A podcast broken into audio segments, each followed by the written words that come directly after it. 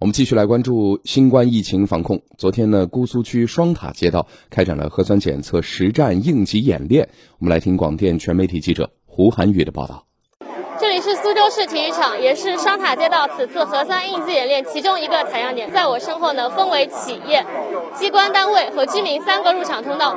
行动不便的老人呢，也在工作人员的协助下从快速通道入场。在体育场采样点，双塔街道特别为老年人开辟了绿色通道。在演练开始前，社区工作人员提前帮助老人完成信息平台的预约登记，老年人凭身份证即可核验进场。没有智能手机的老人也可在志愿者帮助下完成此次检测。现场登记区、检测区、隔离区、缓冲区、采样区等功能分区清晰明确。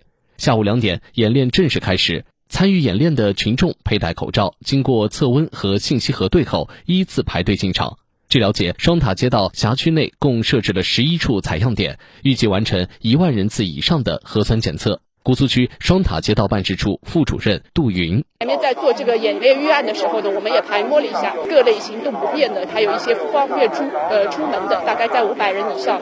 那么对于这个人员呢，每个采样点在在四十到五十名左右。那每个采样点呢，我们是安排的这个机动机动的医疗保障队伍，那么专门做这样一个上门的检测。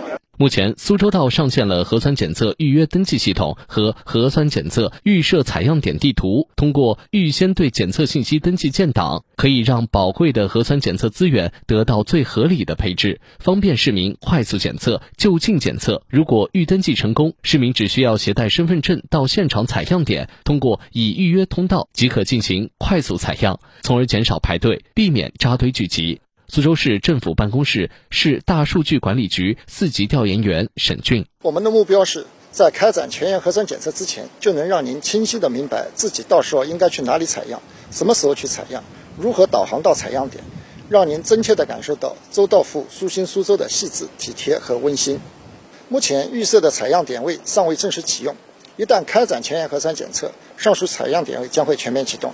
具体，请您以所在地新冠肺炎疫情防控指挥部办公室的通告为准。